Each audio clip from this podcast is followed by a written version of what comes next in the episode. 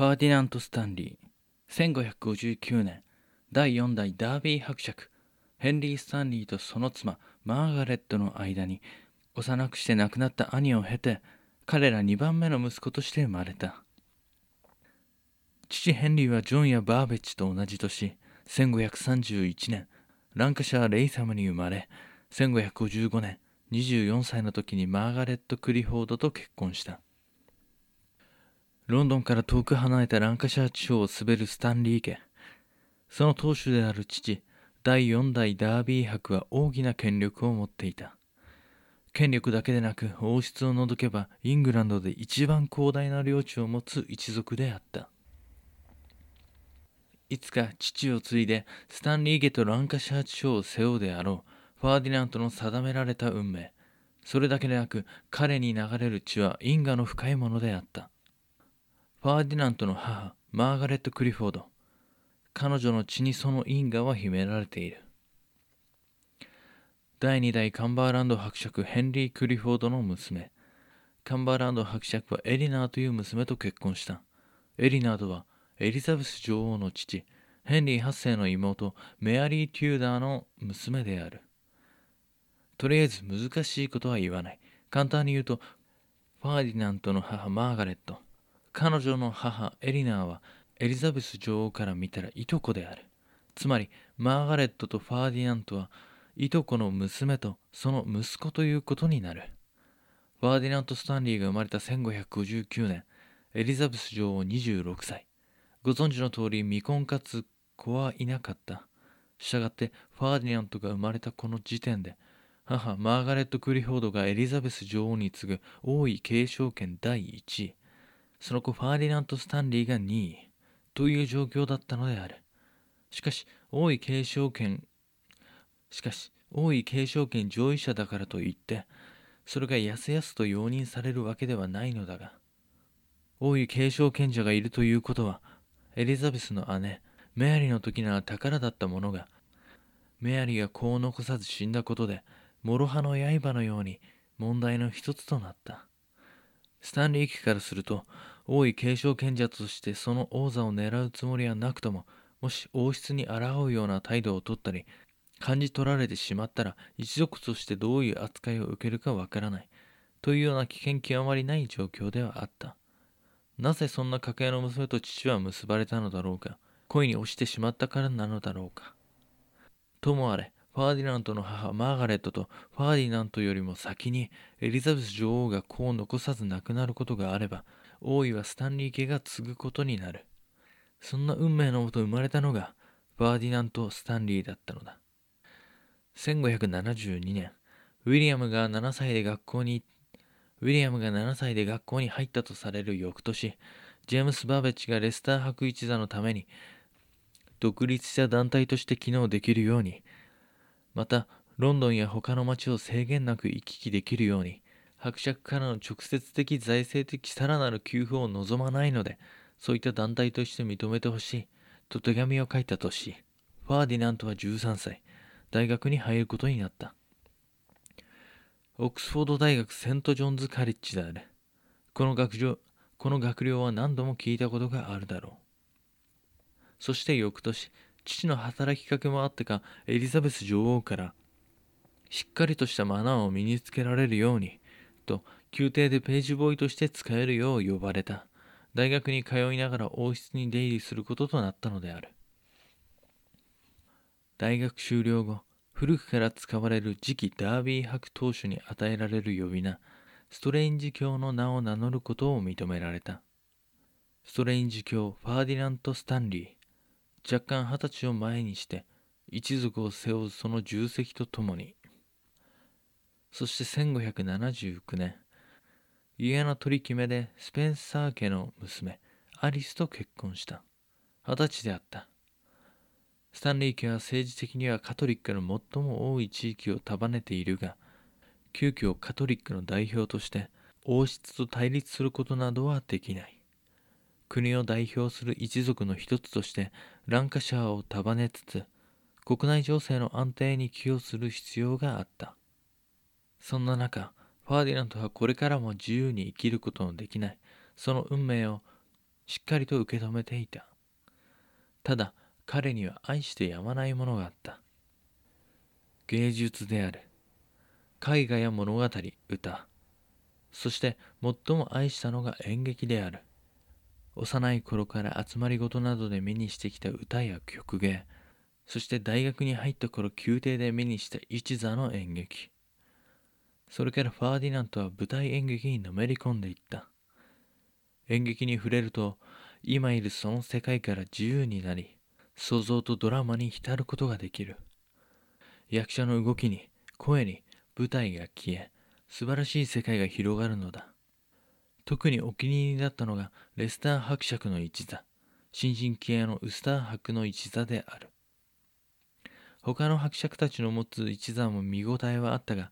やはりいい役者の揃った劇団は頭一つ抜き出ていた。そしていつか自分の劇団を持ちたいと考えるようになっていた。ストレンジ教と呼ばれるようになり自身主催の催し事などもこれから多くなるだろう。そして関わりが増えれば宮廷や他の家とも穏便に接していかなければならない。女王を崇拝し国教会を受け入れたとてスタンリー家は代々カトリックを擁護してきたのだからなおさらである。父もプレイヤーたちを抱えていた。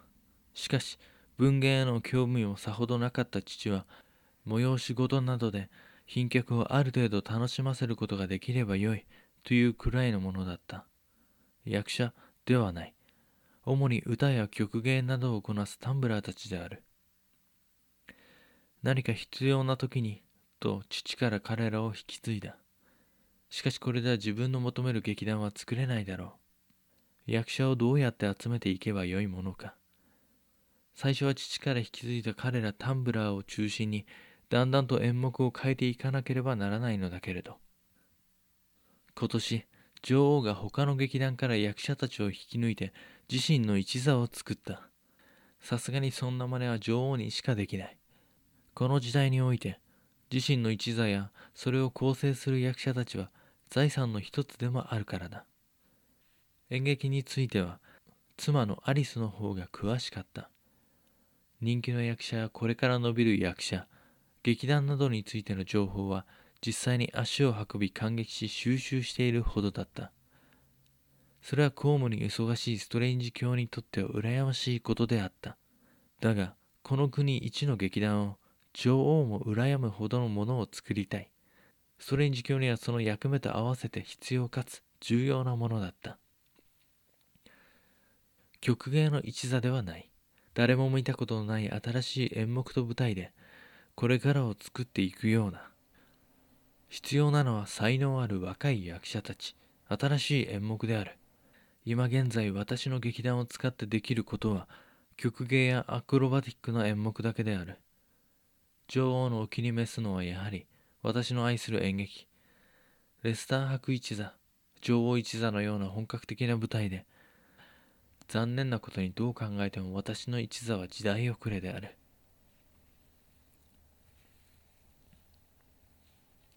はい、短かったですが、今回の本編はここで終わりです。代わりに補足といいますか、振り返りを話させていただこうと思います。えこのストレンジ教ファーディナント・スタンリーというのは、まあ、あのランカシャー地方、ストラトフォードから言いますと北の方ですね。ロンドンからはかなり遠く離れた地域なんですが、そこを束ねる当主が父親、ヘンリー・スタンリー。彼の支配する地域といいますかだから王室的にもイングランド一の大きな家スタンリー家とこう対立するというようなことは考えてはいなかったと思うんです。なんでかと言いますと当時のイングランドはですね、えー、例えば戦争になりましたとなれば国王軍とかっていうのはないんですよね。じゃあどうすんのかっていう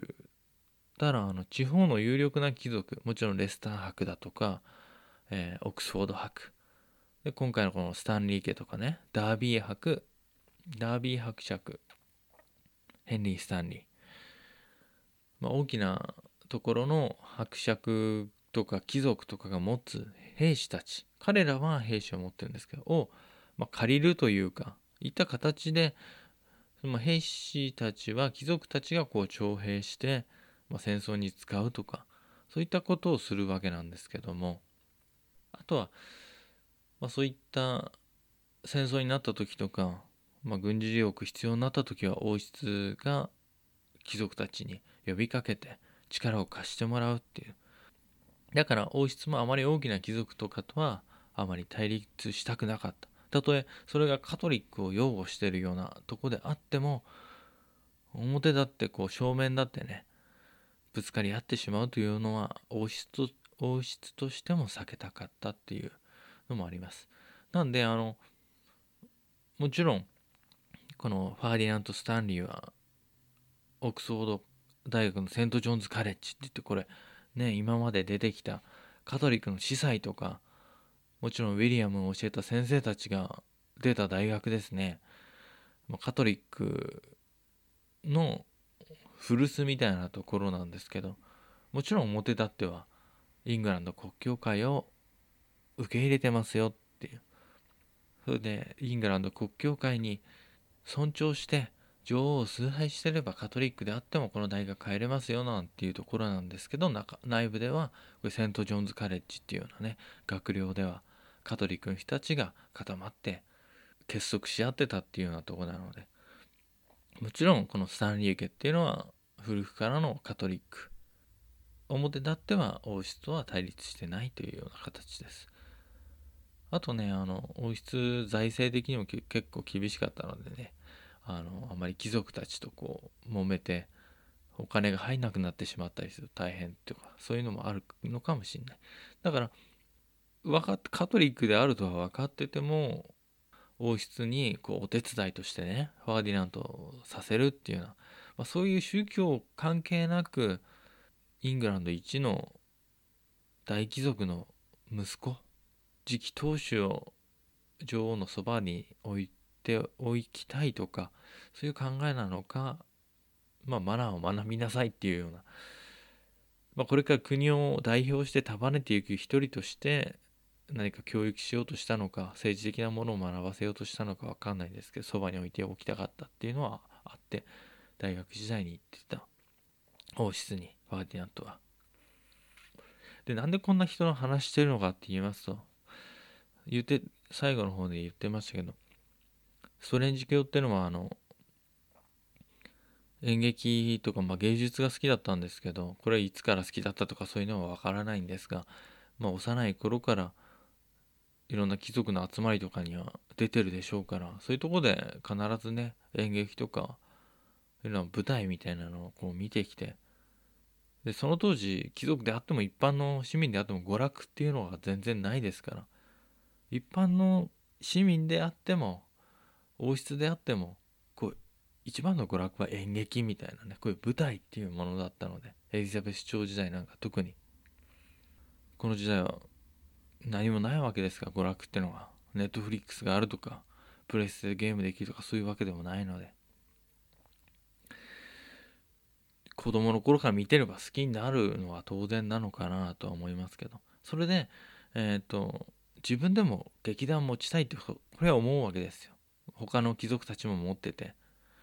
でいい役者を揃えて面白い舞台新しい舞台をやっていくとか女王に気に入られる舞台をやっていくとかそれぞれのね目的はあるかもしれないですけど。自分の劇団を持ってこう自慢するみたいなねそういうのもある。あの女王一座結成の話の時にこう自分たちの劇団が一番だよってこう小競り合いしたりしてね。じゃあその役者たちくれちょうだいよって言って取られちゃったのがあの女王一座みたいな、でレスター博とかオックスフォード博とか取られちゃったから、まあ、そういうの見てて自分の劇団こう自分でねこうで奥さんがあの結構演劇詳しくてこういった脚本書く詩人がいるよとかきっとそういう情報があったんでしょう。あとは新しいこの若い役者はこれから光っていくんじゃないかとか。そういう、なんて言うんでしょう、アンテナはあったんです。だから、妻のアンテナを使って自分の劇団をこう作っていきたい。まあ、妻と一緒に作りたいのかもしれないし、わかんないですけど、みんなに誇れるような劇団作りたいなっって思ってたんじゃないかなと僕は考えてこういう話にしたんですけどなのででなんでこの話ストレンジ教ストレンジ教一座って話だあの父親が持ってたダービー博一座っていうのがねそれを多分演者を引き継いで自分がどっか行く時にこう連れてったんだと思うんですけどやっぱり納得のいくというかこういうタンブラーって言ってね曲芸師みたいなのこうの劇団をこう見せるってちょっと古臭いというか時代遅れというかかっこ悪いそうじゃなくて舞台みたいなのやるのがいいなって思ってたんだとは思うんです。でこれからねどうやってこう劇団ができていくのか。まあいろんな他の劇団とのこの変遷とか人の入れ替わりとかこの劇団が強くなってこの劇団が廃れてっちゃったとかそういう流れの中まあだんだんと運よくこうストレンジ教一座っていうのが変わっていくんですけどそれはこれからのお話ということで、まあ、今回はストレンジ教っていうのはどんな人だったのかなっていうのと彼が一座を作りたいって思ってたっていう話でした。それではまた次回。さようなら。